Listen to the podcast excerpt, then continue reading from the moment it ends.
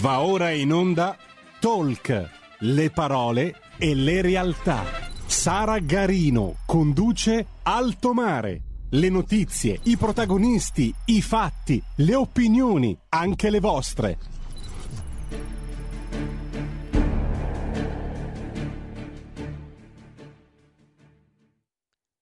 Diamo ovviamente la linea a Sara Garino per la sua trasmissione. A te Sara.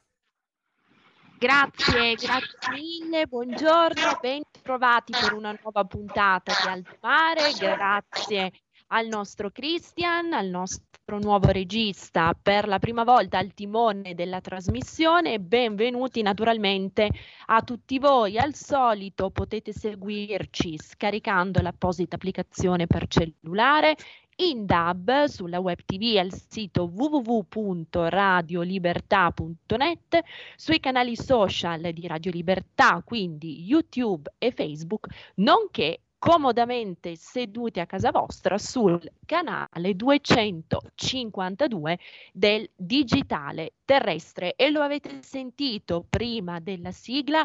19 luglio quest'oggi ricordiamo la strage di Via D'Amelio e commemoriamo tutti i servitori dello Stato che sono periti nell'esercizio delle loro funzioni e nel loro dovere verso la patria e verso tutti i cittadini. Non è un caso che proprio oggi Alto Mare sia dedicato, sia ancora dedicato al tema della sicurezza. Sono tornati a trovarci Andrea Cecchini, segretario nazionale di Italia Celere, sindacato di polizia. Ben trovato Andrea. Ciao Sara, grazie, grazie dell'invito. Grazie, grazie mille per essere tornato da noi e saluto anche il nostro Claudio Verzola, che ormai conoscete, esperto di cyber security, nonché responsabile delle relazioni istituzionali per AIS, Associazione Italiana Sicurezza Sussidiaria, l'associazione che, con, che compendia i datori di lavoro che per l'appunto si occupano di temi legati alla sicurezza, puntata speciale questa perché le domande, la più parte delle domande le dovrete fare voi dal pubblico. Se vorrete, le linee sono apertissime. Christian, ricordiamo per favore i numeri. Esatto, per intervenire in diretta lo ricordiamo 0266203529 oppure WhatsApp 346 642 7756. A te Sara. Grazie, grazie mille Cristian. Andrea, cominciamo da te. Che senso e che valore ha per te che sei un servitore dello Stato, così come per i tuoi colleghi, parlare di sicurezza, di necessità, di priorità impellenti, non più procrastinabili delle forze di polizia in Italia oggi, in questo giorno per l'Italia, per noi tutti, così speciale e particolare da non dimenticare? Sì, allora innanzitutto ringrazio te Caro, ringrazio mm, Libertà, tutti gli ascoltatori, saluto Claudio cordialmente e, mm, e ci tengo ad iniziare Paolo Borsellino e dai cinque poliziotti della scorsa, uccisi tragicamente, barbaramente a Via D'Amelio a Palermo nel 92. Sono passati 30 anni, sono cambiate tantissime cose. Dopo la mafia si è innalzata, Andrea, se riesci soltanto, scusa l'interruzione, ad alzare un po' il volume perché ti sentiamo non troppo chiaramente. Sì, adesso? Sembra che vada un po' meglio. Sì. Dicevo, adesso eh, dopo 30 anni molte cose sono cambiate. La lotta alla mafia è alzata il suo livello, la mafia è cambiato tiro, ma c'è ancora.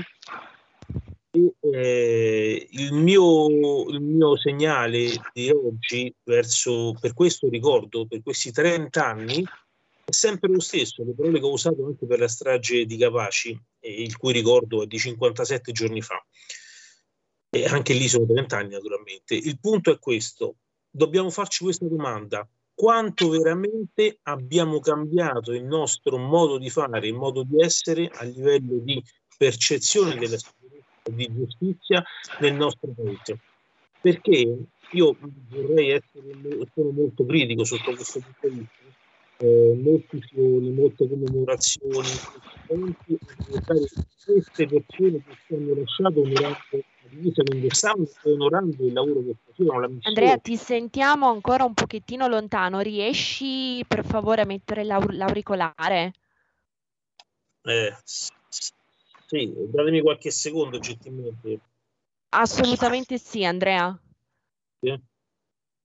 Scusa soltanto per ottimizzare l'audio perché ti sentiamo un pochettino distante, quindi ci perdiamo qualche, qualche parola. Allora, mentre aspettiamo Andrea Cecchini, Claudio, rimbalzo a te il medesimo tema. Che senso, che valore ha parlare oggi di sicurezza, chiaramente dal tuo osservatorio particolare, dall'osservatorio di ICE? Ma eh, la sicurezza è, come abbiamo detto più volte, un bene primario e la sicurezza viene esercitata eh, sotto forma di controllo, sotto forma di eh, rispetto delle regole eh, da tutti i cittadini in prima persona eh, laddove ecco, eh, i cittadini hanno consapevolezza che eh, diciamo, la, la, loro azione incide direttamente su quelli che sono poi eh, i rapporti con, con, le altre persone.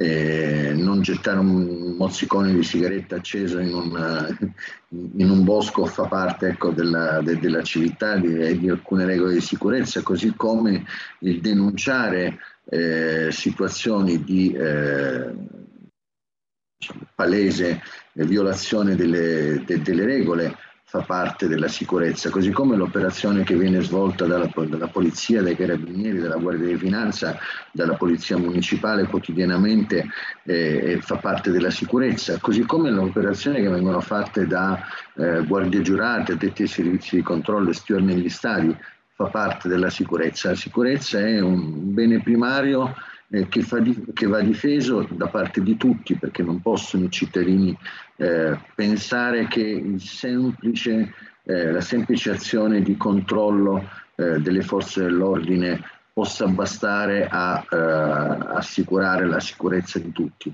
Eh, il cittadino deve essere parte attiva denunciando quelle che sono eh, le violazioni e, e, evitando quei comportamenti omertosi che in un giorno come questo eh, ci ricordano ecco, il sacrificio di chi eh, tramite la sua professione ha eh, fatto in modo che eh, la mafia e le mafie ecco, venissero eh, giustamente rilegate in, in quel luogo ecco, della, della, mente che è quello riservato a coloro i quali sono completamente fuori dal, uh, diciamo, da, dal creato, ecco, per chi crede. Ecco. Eh, la, eh, certo. la, l'azione ecco, della, della, sicurezza come bene primario può essere svolto eh, in molteplici modi e sicuramente ecco, incide con la percezione di sicurezza anche eh, quelle che sono eh, le possibilità che vengono date a chi opera nella sicurezza nel rispetto ecco, delle norme vigenti e soprattutto eh, un aspetto legato alla giustizia, perché se certo. eh, Andrea Cecchini, che è un, diciamo, un, operatore di polizia, arresta un qualcuno che sta compiendo diciamo, in fragranza di reato, eh, che sta rapinando qualcuno, che sta facendo violenza, ma questo qualcuno poi viene immediatamente scarcerato eh, per eh, cavilli, eh, vediamo ecco, che la sicurezza eh, diventa poi una, una, chimera che si insegue continuamente ma eh, che trova eh, delle falle nel, nel suo percorso. Esatto, un mero slogan purtroppo a detrimento ovviamente non solo di chi la sicurezza la fa e la garantisce, ricordiamo sempre anche a rischio della propria incolumità, della propria vita, ma poi in generale a detrimento di tutti i cittadini. Allora Andrea, bentornato, riprendi pure da dove ti eri interrotto. Mi sentite adesso? Meglio, decisamente meglio. Perfetto. Niente, allora io dicevo in modo molto critico, ma ritengo opportuno che in questi 30 anni abbiamo assistito a moltissime commemorazioni, moltissimi eventi, tanti fiori, tanti applausi, però io ricordo che Giovanni Falcone e Paolo Borsellino, in particolar modo Giovanni Falcone, dissero anzi usiamo il termine, il verbo, il tempo imperfetto, dicevano che si sentivano abbandonati da questo Stato. Eh, nella lotta più importante, più difficile, nella lotta contro la mafia, nella lotta per la vita, attenzione, io faccio dei passaggi e mi ricollego all'intervista fatta a Paolo Borsellino prima di morire, nella necessità di fare il proprio servizio, di svolgere la propria missione, si sentivano abbandonati. Ecco, questo, la domanda che pongo io agli ascoltatori, che pongo ai politici che ascoltano, che pongo alle istituzioni, quanto davvero è cambiato questo in questi 30 anni?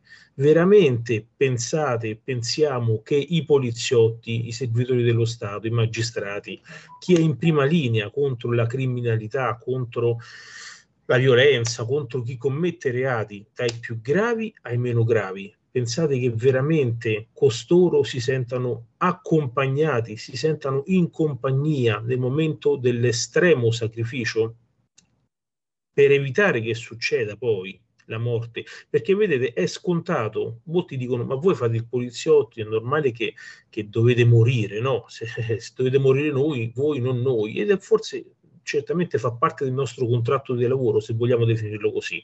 Siamo servitori e non servi, siamo servitori ed è giusto che si ragioni sotto il punto di vista del sacrificio anche. Però un conto è sacrificarsi sapendo che abbiamo fatto del tutto per arrivare a, a, ad assicurare la sicurezza di tutti. Un conto è che dobbiamo arrivare all'estremo sacrificio sapendo di essere abbandonati sin prima e sin durante il nostro servizio, che sono le parole che dicevano Giovanni Falcone e Paolo Borsellino. Paolo Borsellino si sentiva, se non sbaglio le parole precise, un morto che cammina.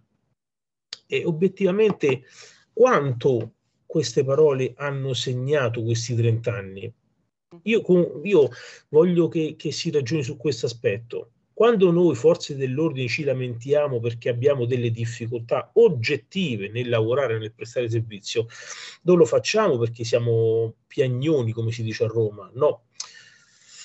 Lo facciamo perché conosciamo il nostro lavoro, conosciamo il nostro servizio, conosciamo le nostre difficoltà, ma conosciamo anche la difficoltà di rapportarci oggi ad una società che certamente è condizionata da, dai social, purtroppo in malo modo. Vedete quello che è successo a Milano qualche giorno fa con il giocatore del Milan, Bakayoko. Poi direte che c'entra Borsellino Falcone con Bakayoko, non c'entra assolutamente nulla, ma è un passaggio che faccio io. Quegli stessi poliziotti, se avessero fermato in quel modo che oltretutto era giusto e doveroso e che ha rispettato quel modo le regole previste, oggi sarebbero stati osannati perché hanno fermato un ragazzo che andava in gioco un macchinone, no? Invece certo. appena si è saputo che quello era Bakayoko, il giocatore del Milan, allora si è sollevata la, l'opinione pubblica, eh, la sommossa popolare tramite i social contro i poliziotti. Fortunatamente la questura di Milano aveva diramato una nota con cui diceva appunto che era stata, c'era una nota per un'auto che aveva commesso determinate situazioni quindi c'era necessità di intervenire in un certo modo.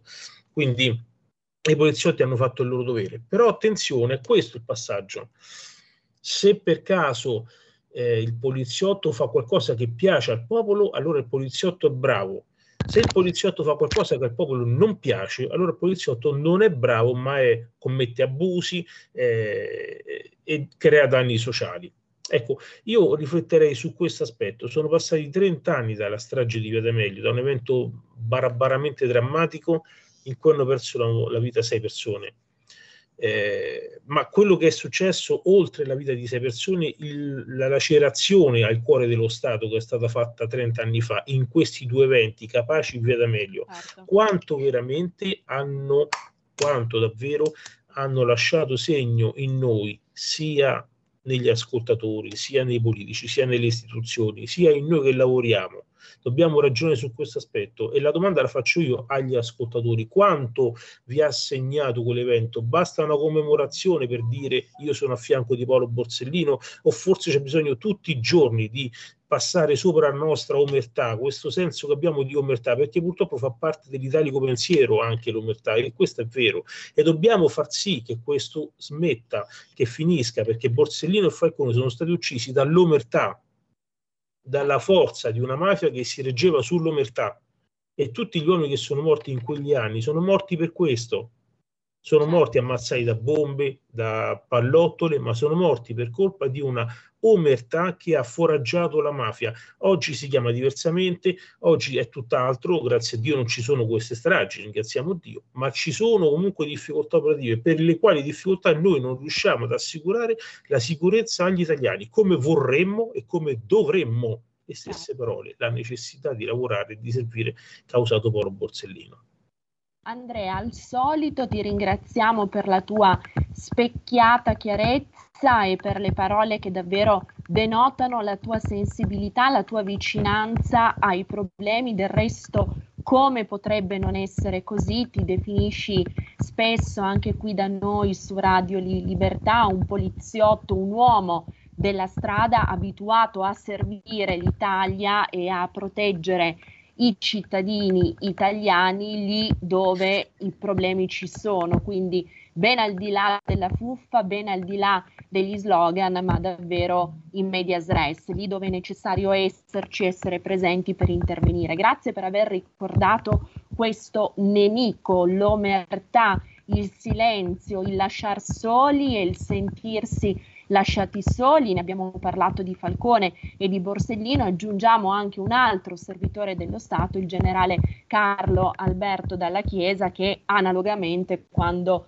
venne mandato a Palermo per assolvere la carica di prefetto, dopo pochi giorni ravvisò subito il fatto di essere purtroppo stato abbandonato dallo Stato e dalle istituzioni, quello che poi è successo nel 1982, lo sappiamo tutti, venne ucciso lui, venne uccisa con lui anche la moglie e durante l'omelia per le esequie il sacerdote che ufficiò il rito disse dum Rome consulitur saguntum expugnatur, mentre a Roma si discute, si favoleggia, si eh, riempiono pagine e pagine di parole vuote, sagunto le nostre tante Sagunto, le nostre città sono espugnate dalla mafia e dai nemici della democrazia e del popolo. Non deve più succedere, non deve assol- assolutamente più succedere. Hai fatto benissimo, Andrea, a lanciare questo quesito ai nostri ascoltatori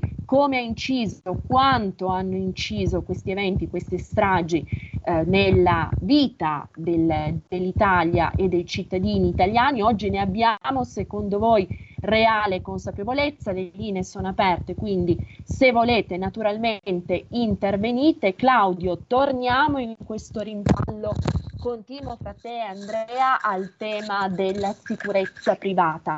Omertà, l'omertà di cui parlava poc'anzi Andrea, declinata nel tuo contesto, nel tuo ambito, nell'ambito di AIS, significa anche non affermare la necessità di competenze specifiche, peraltro normate ai sensi dell'articolo 134 del PULPS per tutti coloro che si occupano appunto di mansioni legate alla tutela della sicurezza dei cittadini. Il famoso tema delle, eh, del dumping creato dalle associazioni di volontari di cui più volte abbiamo parlato con te, con ICE su Alto Mare, ma che vale la pena di riprendere perché è il problema è il tema adesso?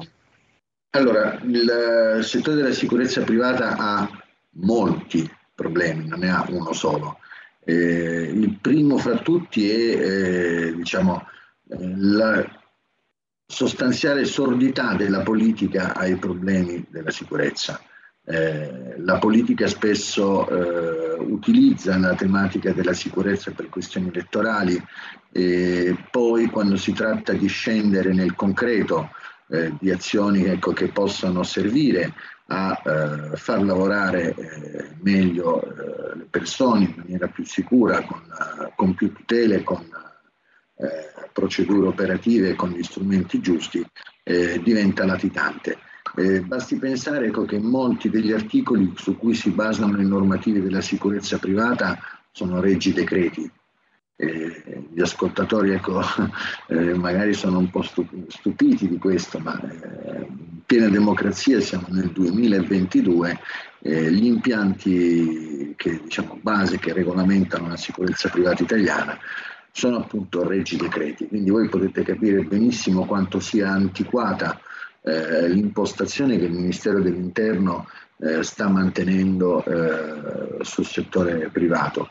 E questo fa sì che eh, le aziende italiane eh, non abbiano dei fattori su cui competere che eh, possano essere diciamo, annoverati tra quelli che eh, di solito vengono utilizzati in tutte le competizioni. Se noi pensiamo a una competizione eh, diciamo, di una corsa, adesso ci sono eh, mondiali di atletica leggera, eh, in una corsa a 100 metri vince chi va più forte.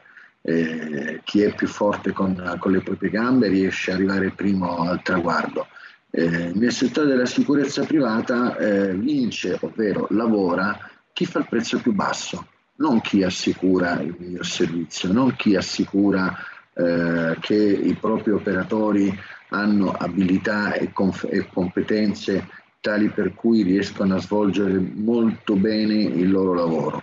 Eh, vince chi fa il prezzo più basso e, e, nulla sta intervenendo a bloccare questo malcostume e quindi eh, nella logica del prezzo più basso si sono inserite delle situazioni eh, anomale eh, favorite da una politica eh, miope che ha eh, sostanzialmente cambiato quello che eh, è stato creato dall'allora eh, capo della polizia, il prefetto Gabrielli, all'indomani degli eventi eh, di Piazza San Carlo. Ricorderete, ecco, ci furono morti, ci furono feriti a causa di una mala gestione della sicurezza pubblica nella Piazza San Carlo a Torino. All'indomani di questi eventi, eh, come al solito in Italia, ecco, dobbiamo aspettare che succeda l'evento eclatante, il capo della polizia intervenne creando un regolamento che prevedeva sostanzialmente eh, una serie di procedure operative di personale eh, che potesse porre in essere queste procedure. Tra questo personale c'erano i dipendenti delle agenzie in possesso di licenze di polizia, le cosiddette 134, diciamo agenzie in possesso dell'articolo 134 TULS, quindi istituti di vigilanza, agenzie investigative. Personale erano gli addetti ai servizi controllo, quelli che eh, vennero creati tramite il decreto Maroni, eh, quindi figure che hanno un alto profilo di moralità, che hanno sostenuto un corso regionale e che sono passati attraverso i vagli delle prefetture prima di poter operare.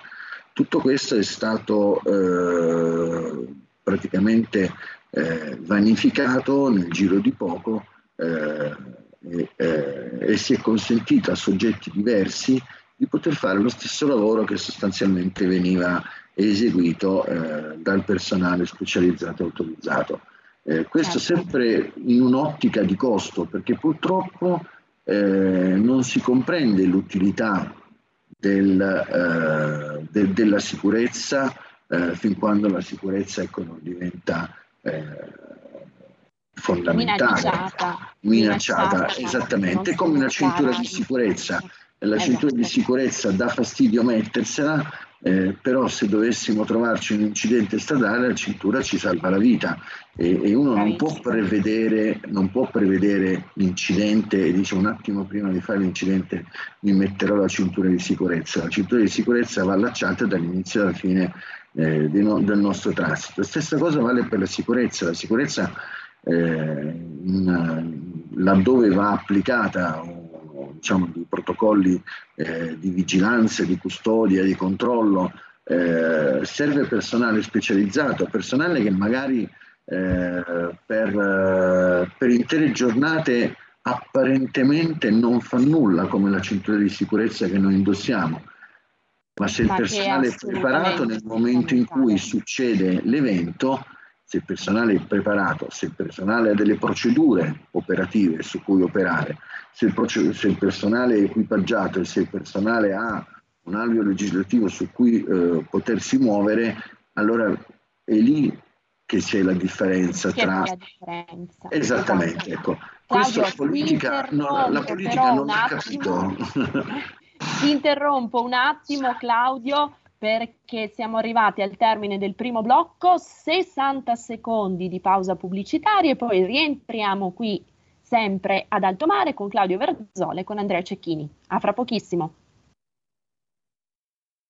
Un mondo oltre l'immaginazione Un viaggio oltre ogni confine. Comincia l'avventura.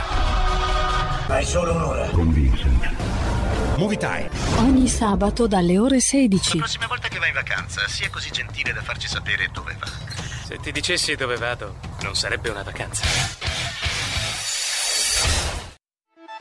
Stai ascoltando Radio Libertà, la tua voce libera, senza filtri né censure, la tua radio.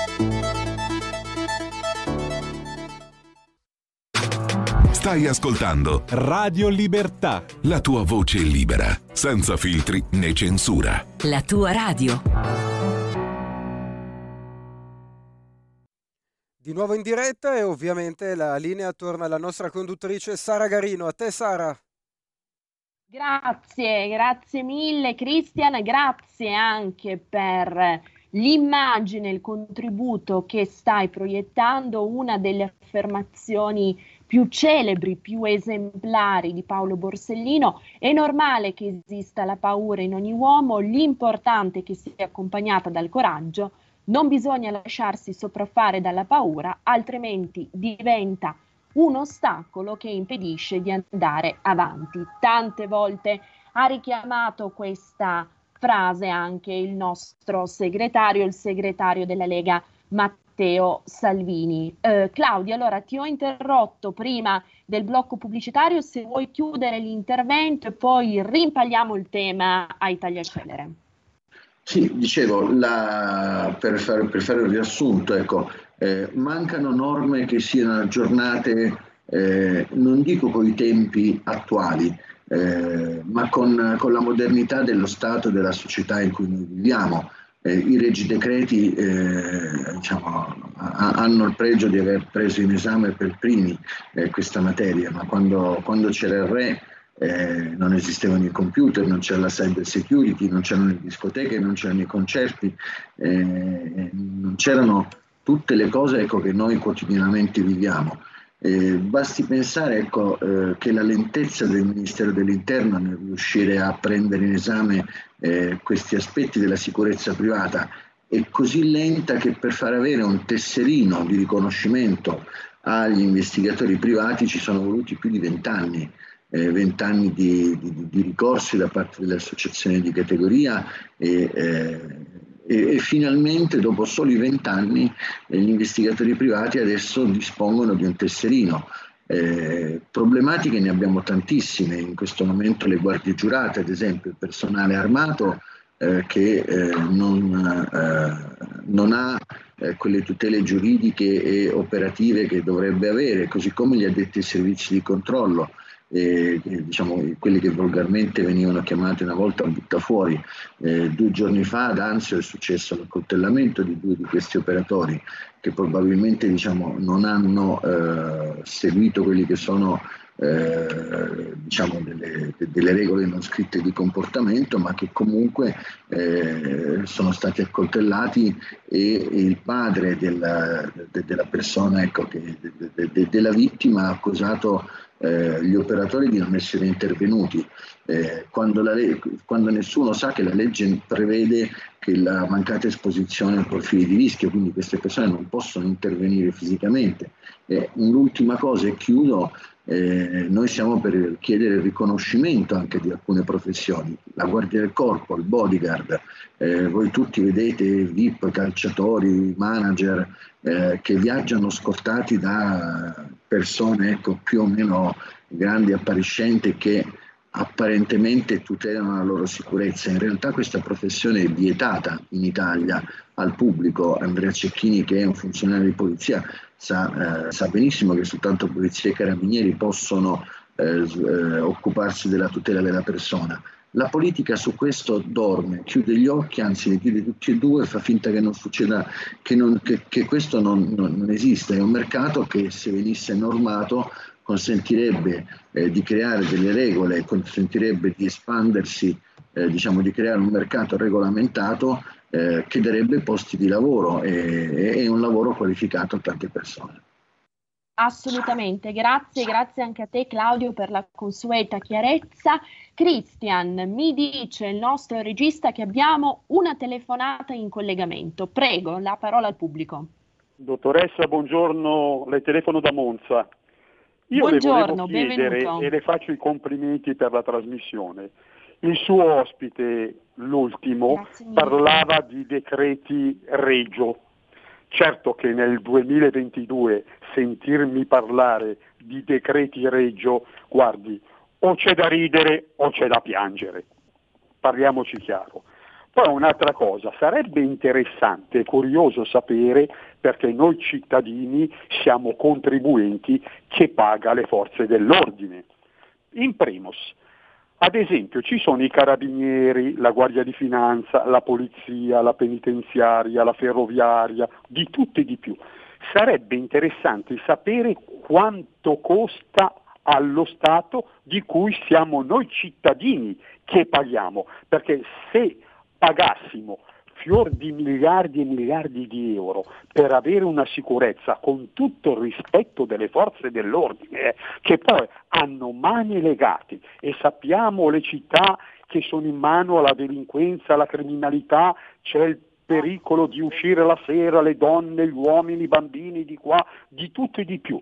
Ma io dico, ma questo paese qua, che diciamo ha dei debiti stratosferici, ci sono 4-5 forze dell'ordine che hanno dei costi, a me piacerebbe sapere, fin dalla fiera per dire al cittadino, al contribuente quanto costano queste forze dell'ordine, quanti miliardi costa allo Stato di cui siamo noi cittadini. Comunque dottoressa la ringrazio e le auguro buona giornata. Grazie mille a lei, grazie ai vostri interventi, naturalmente sono sempre il sale delle trasmissioni su Radio Libertà. Allora, eh, ti ridò la parola dopo Claudio per tornare sull'affair totalmente anacronistico dei regi decreti che ha sottolineato eh, chiaramente il nostro ascoltatore, ma che pure è la realtà normativa, come ci rammentavi tu del settore. Vengo subito ad Andrea Cecchini sul discorso dei costi. Andrea, correggimi se sbaglio, quanto costano le forze dell'ordine? Evidentemente eh, troppo poco, perlomeno troppo poco rispetto a quello che poi gli uomini e le donne in strada introitano. Ripetiamolo sempre a rischio della propria incolumità e della propria vita.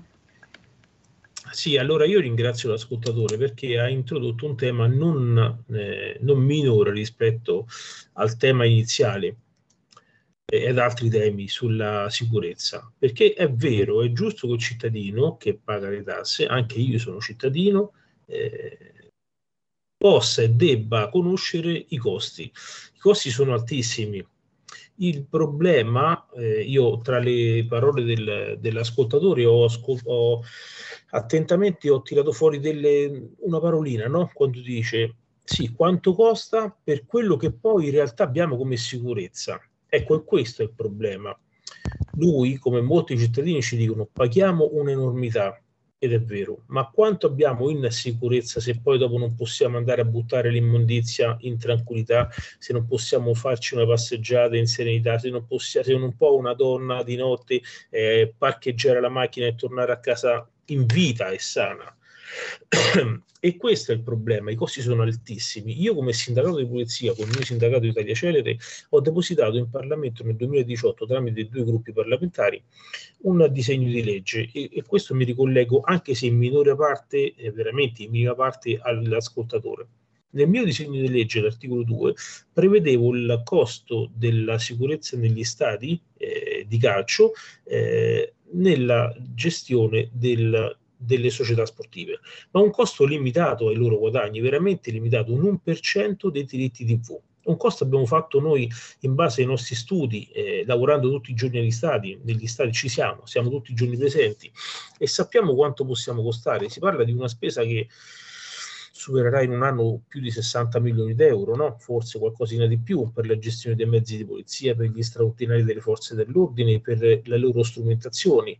Del resto lavoriamo per loro, giusto? Ed da loro abbiamo chiesto che siano le società sportive a pagare questo costo che per loro è irrisorio e per noi invece non è irrisorio perché su un bilancio dello Stato andare a rimettere 60, 70, fossero anche 100 milioni eh, è tanta roba e, e per loro si tratta dell'1%, abbiamo fatto i conti che è l'1% dei diritti TV ripartito questo 1% nelle varie proporzioni delle varie società sportive. Chi ha più introiti dai diritti TV paga un po' di più, quindi in proporzione al proprio guadagno. Questo è un modo per sgravare le tasche del cittadino e per permettere allo Stato di gestire quei soldi diversamente. Una proposta che abbiamo fatto noi.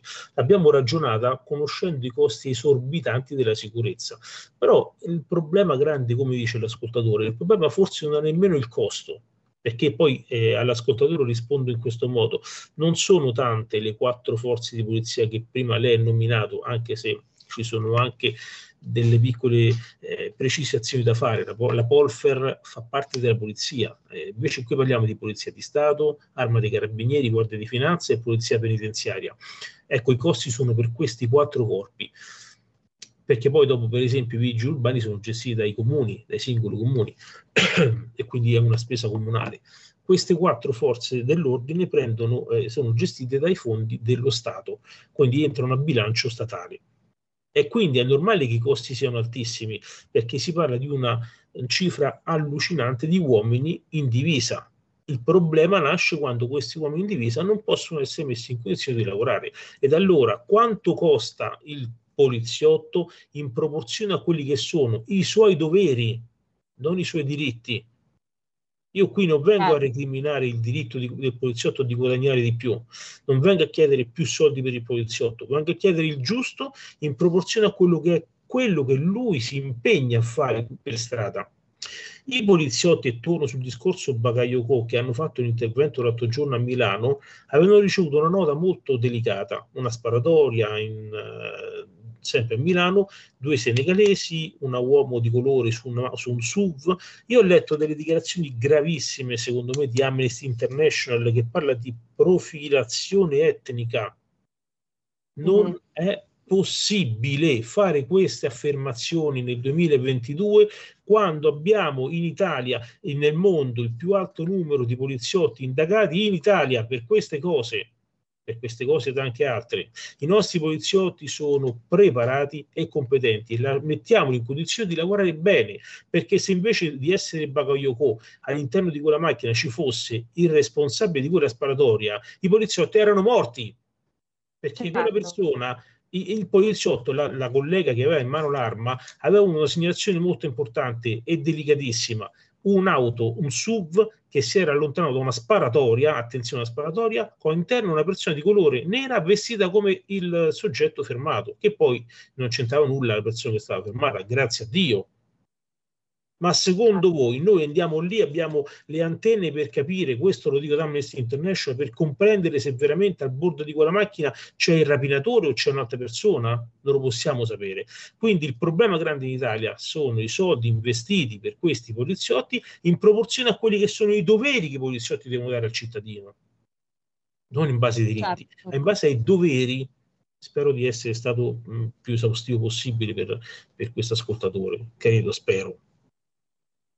Assolutamente, assolutamente, grazie, grazie mille Andrea e, e pleonastico ringraziarti ancora una volta per la tua consueta chiarezza, per tutto quello che fai in ottica chiaramente nazionale, sei il segretario nazionale di Italia Celere, ma eh, segnatamente anche per tutta l'opera che porti avanti in, eh, in Lazio. Quindi Assolutamente, grazie Andrea. Eh, può sembrare ridondante dirlo tutte le volte, ma non è assolutamente eh, scontato e quello che tu e i tuoi colleghi fate merita ogni giorno innanzitutto il più, come dire, sincero ringraziamento e poi anche naturalmente da parte delle istituzioni, delle altre istituzioni e della politica il rispetto. Abbiamo anche dei contributi che ci sono arrivati in forma scritta, prima però Claudio torno velocemente da te sull'altra questione sollevata dal nostro ascoltatore. Eh, tu prima ci parlavi di regi decreti, anche in ambito sicurezza privata eh, l'anacronismo, diciamo, delle normative ancora oggi vigente è evidente e sconcertante. Eh, purtroppo sì, eh, se, se, l'Italia vuole diciamo, ambire a essere una, un, uno Stato, una democrazia che consente eh, anche al settore della sicurezza di potersi espandere nella, nel privato, nel settore privato, fermo restando ecco, che eh, la tutela dell'incolumità eh, diciamo, dei, dei, dei, cittadini anche per me diciamo, deve rimanere una prerogativa delle forze di polizia ma ci sono tutta una serie di eh, aspetti eh, che vanno non soltanto dalla custodia dei beni, eh, quindi diciamo dalla sicurezza delle banche, dei supermercati, eh, ma eh, attraversano anche eh, la sfera personale, quindi la cosiddetta scorta. Di un imprenditore piuttosto che di un cantante, piuttosto che di una persona che ha bisogno di essere accompagnata, eh, diciamo, perché potenzialmente diciamo, eh, eh, può subire delle, delle, azioni di disturbo da qualcuno quindi diciamo, parliamo di una sicurezza di tipo disarmato. Eh, noi come ICE siamo eh, per far riconoscere il ruolo del bodyguard disarmato, non armato, eh, quindi diciamo, per quelle persone che hanno un livello di, diciamo, di attenzione eh, molto basso, ecco, perché per il resto ci sono le forze dell'ordine che sono autorizzate a fare questo tipo di, di mestiere. Noi pensiamo che se si riuscissero ad armonizzare un pochino le, le norme, anziché eh, creare eh, tramite circolari che si sovrappongono una sull'altra e generano poi eh, sul territorio nazionale delle contraddizioni, perché eh, poi eh, tutte queste informazioni eh, diventano poi patrimonio di chi va a svolgere i controlli, eh, quindi prefetture, questure e riuscissi a ricordare decine di, di, di, circolari che sono contraddittori e spesso fra di loro eh, genera anche delle problematiche di applicazione della stessa legge sul territorio nazionale. Eh, diciamo, le norme andrebbero aggiornate, il mercato chiede di aggiornare le norme, ma purtroppo abbiamo diciamo, delle fortissime resistenze eh, anacronistiche ecco, oramai. Eh, se teniamo conto ad esempio ecco, settore dell'antipirateria navale, eh, l'Italia eh, diciamo, è riuscita a fare una norma eh, che eh, consentiva al privato di poter fare la scorta a quei convogli o quei navigli eh, che battono bandiera italiana in quelle zone del mondo dove purtroppo, ahimè, ancora esiste la pirateria. Eh, nel far questo eh, si è fatta una norma eh, all'italiana eh, sono stati previsti corsi di formazione eh, in pieno periodo pandemico, poi il Ministero dell'Interno si sono dimenticati eh, che avevano messo quella norma e a pochissime ore dall'entrata in vigore di quella norma eh, nessuna delle persone che eh, norma, sarebbe dovuta salire sui navigli aveva potuto effettuare quel tipo di corsi. Al Ministero se ne erano quasi dimenticati, siamo dovuti intervenire assieme ad altre associazioni di categoria per ripristinare, eh, per chiedere una proroga all'entrata in vigore di quella norma. Eh, ma torno sul discorso della Guardia del Corpo. La Guardia del Corpo è una realtà del mercato eh, che le leggi fanno finta di non vedere, così come eh, il vecchio buttafuori era una realtà in tutti i locali da ballo, ma ci è voluto eh, il buon ministro dell'interno Maroni che eh, a un certo punto si è accorto ecco, che c'era eh, questa, diciamo, queste persone che lavoravano alla luce del sole, anzi diciamo, sotto i riflettori delle, delle, delle discoteche dei concerti eh, e ha tirato fuori diciamo, un, un, una norma eh, che di per sé diciamo, non consente di lavorare in piena eh, tranquillità ma che almeno ha il pregio di aver riconosciuto delle professioni mentre queste persone una volta venivano pagate completamente in nero, adesso queste persone hanno un contratto collettivo nazionale, hanno dei contributi pagati, hanno eh, delle assicurazioni, lavorano sotto delle aziende e, e, e, e svolgono diciamo, il loro servizio eh, nella, nella, piena regolarità. Eh, quello che manca all'Italia è riuscire ad avere una visione organica di quello che potrebbe servire non soltanto nel comparto sicurezza, ma parlo per il comparto che conosco meglio, ecco, una, diciamo, una riscrittura delle leggi. Ecco, se voi andate in un supermercato noterete ecco, che ci sono delle persone che sono all'ingresso vestiti in giacca e cravatta, eh, di solito con abiti scuri. Eh, eh, quelle persone lì stanno facendo accoglienza clienti, cosa stanno facendo? Stanno facendo sicurezza, voi pensate che siano dei, eh, dei bodyguard, pensate che siano degli addetti alla sicurezza, quelle persone lì non hanno nessun tipo di qualifica. Quelle persone lì hanno un cartellino che, non, che eh, ognuno di noi si potrebbe produrre e attaccare alla giacca. Sono persone che non, non possono fermarvi, sono persone che non possono chiedervi lo scontrino, ad esempio, però lo fanno sono persone ecco, che eh, non, possono eh, intervenire, sono dei privati cittadini che, che sottopagati, sottopagati eh, fanno un'attività di sicurezza in maniera abusiva e tollerata.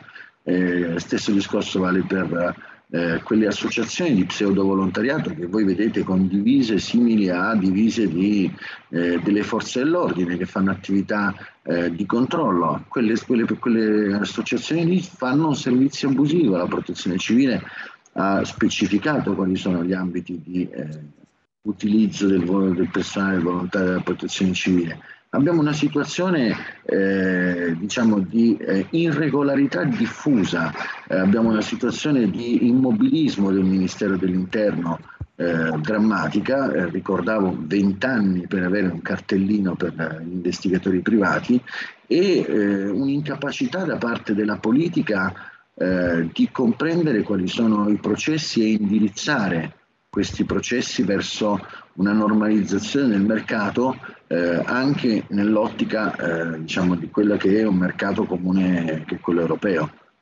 Assolutamente, assolutamente, grazie Claudio. Eh, c'è bisogno di risposte, c'è bisogno di buon senso da parte della politica, da parte della politica di buon senso, ridondante forse dirlo, ma ripetiamolo, per noi di Alto Mare e di Radio Libertà è un piacere, un onore, oltre che un dovere, ospitare voi di ICE, oltre naturalmente alle forze di polizia, al sindacato Italia Celere, in maniera tale che questi temi echeggiano sempre di più e che sempre di più la politica sensibile al bene primario, come ricordavi tu in incipit Claudio, della sicurezza possa ascoltarvi, possa capire, comprendere da vicino i vostri problemi e produrre risposte che siano assolutamente adeguate e all'altezza. Dicevo, ci sono arrivati anche dei contributi scritti in merito alla domanda che avevamo lanciato poco fa, quanta consapevolezza ci sia oggi di che cosa hanno rappresentato le stragi di eh, Carlo Alberto dalla Chiesa, di Falcone e di Borsellino, ci scrive il nostro amico Stefano Cicala, che ringrazio perché è anche l'autore della locandina appunto su eh, Borsellino che abbiamo proiettato poco fa, nonché di una locandina che vi faremo vedere in chiusura di trasmissione perché oggi è un'altra data eh, oggi è una data importante anche per un altro motivo, quindi grazie mille a Stefano Cicala, il segretario organizzativo della sede della Lega di Ivrea, nonché grafico del gruppo Lega Salvini Piemonte. Capiamo quindi come mai le locandine siano così belle ed evocative. Ci scrive Stefano Cicala, la consapevolezza oggi rispetto al 92 ha perso di colore, ormai altre tematiche come crisi internazionali, pandemie o altri fatti fatti hanno sfocato la memoria. Sarebbe bello dire che sono ormai ricordi le stragi, il fatto è che ora, in modo diverso, la mafia ha cambiato strategie e metodi, ma da sempre chiaramente e risolutamente combattuta, proprio come ci hanno spiegato poc'anzi Andrea Cecchini e Claudio Verzola. Siamo praticamente in chiusura, allora Cristian, per favore, proiettami, proiettaci anche l'altra locandina realizzata da Stefano Cicala 19 luglio 1747 per i piemontesi come me che sono in ascolto. Si svolgeva la battaglia della Assietta eh, vi ricordo la battaglia della Sietta rientra nell'ambito degli episodi eh, di cui fu costellata la guerra di successione austriaca, il conflitto che sconvolse il continente europeo a metà del XVIII secolo. Eh, chiaramente da una parte c'erano le truppe del Regno di Sardegna, dall'altra l'esercito del re di Francia, il Regno di Sardegna, i piemontesi prevalsero. Non abbiamo purtroppo più tempo per indulgiare nei dettagli di questa ricorrenza così importante storicamente e così sentita da chi in quella regione, in quel territorio vive, magari anche con Stefano e con gli amici della Lega Piemontese organizzeremo prossimamente una puntata dedicata alle date salienti della storia e delle tradizioni dei territori. È stato bello comunque ricordarlo oggi, quindi grazie, grazie al contributo di Stefano Cicala, grazie naturalmente ai nostri ospiti di oggi, a Claudio Verzola, responsabile delle relazioni istituzionali di AIS. Un saluto a tutti gli amici di AIS, continueremo chiaramente a presidiare i vostri temi, a fare da collettore fra l'associazione e le politiche portate avanti dalla Lega. Grazie naturalmente ad Andrea Cecchini, grazie, grazie davvero per la tua testimonianza, Andrea che è preziosissima perché va oltre, come abbiamo detto, le parole, una testimonianza radicata nei fatti ed è importantissimo che tu sia qui e che tu sia sempre presente eh, e sempre più presente sul tuo territorio, in mezzo alle persone, in mezzo alla gente per rivendicare quello che fate, per sottolineare e amplificare sempre di più la importanza e la necessità di quello che bisogna appunto fare per consentire alle forze di polizia di, la, di lavorare al meglio. Quindi grazie Claudio, grazie Andrea un abbraccio, ci rivediamo la prossima puntata, in una prossima puntata. Grazie a Stefano in regia per il supporto di oggi, grazie a tutto il pubblico che è intervenuto e che ci ha seguito. Non cambiate frequenza, anche se come sapete siamo in DAB perché i programmi della vostra radio Libertà continuano. Alla prossima. Grazie. Avete ascoltato Alto Mare